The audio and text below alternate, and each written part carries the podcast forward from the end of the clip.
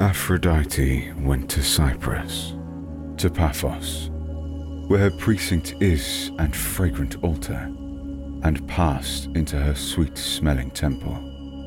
There she went in and put to the glittering doors, and there the Graces bathed her with heavenly oil, such as blooms upon the bodies of the eternal gods. Oil divinely sweet, which she had by her filled with fragrance. And laughter loving Aphrodite put on all her rich clothes. And when she had decked herself with gold, she left sweet smelling Cyprus and went in haste towards Troy, swiftly travelling up among the clouds. The Homeric Hymns, 7th century BCE.